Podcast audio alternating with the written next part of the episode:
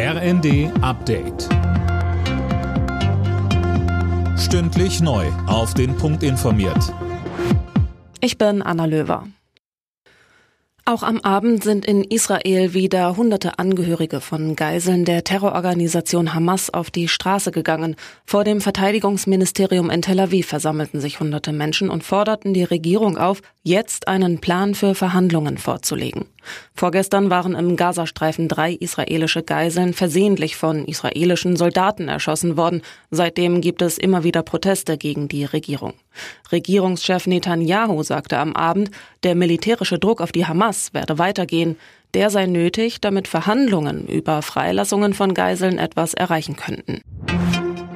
Bundeskanzler Scholz hat die Menschen in Deutschland zu mehr Empathie und Solidarität für jüdische Menschen aufgerufen.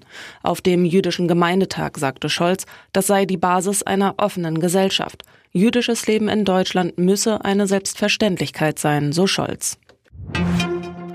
Der Kauf von E-Autos wird nicht mehr vom Bund gefördert. Der sogenannte Umweltbonus läuft aus. Mehr von Cornelius Dreger. Schon ab Montag können keine neuen Anträge mehr gestellt werden. Das hat das Bundeswirtschaftsministerium mitgeteilt.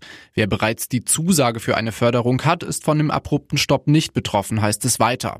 Das Aus für den Umweltbonus resultiert aus dem Verfassungsgerichtsurteil zum Bundeshaushalt. Aus einem Sonderfonds wurden dadurch 60 Milliarden Euro abgezogen. Deshalb steht für die Förderung kein Geld mehr zur Verfügung. Seit 2016 wurden 10 Milliarden Euro für die Anschaffung von mehr als 2 Millionen E-Autos ausgezahlt.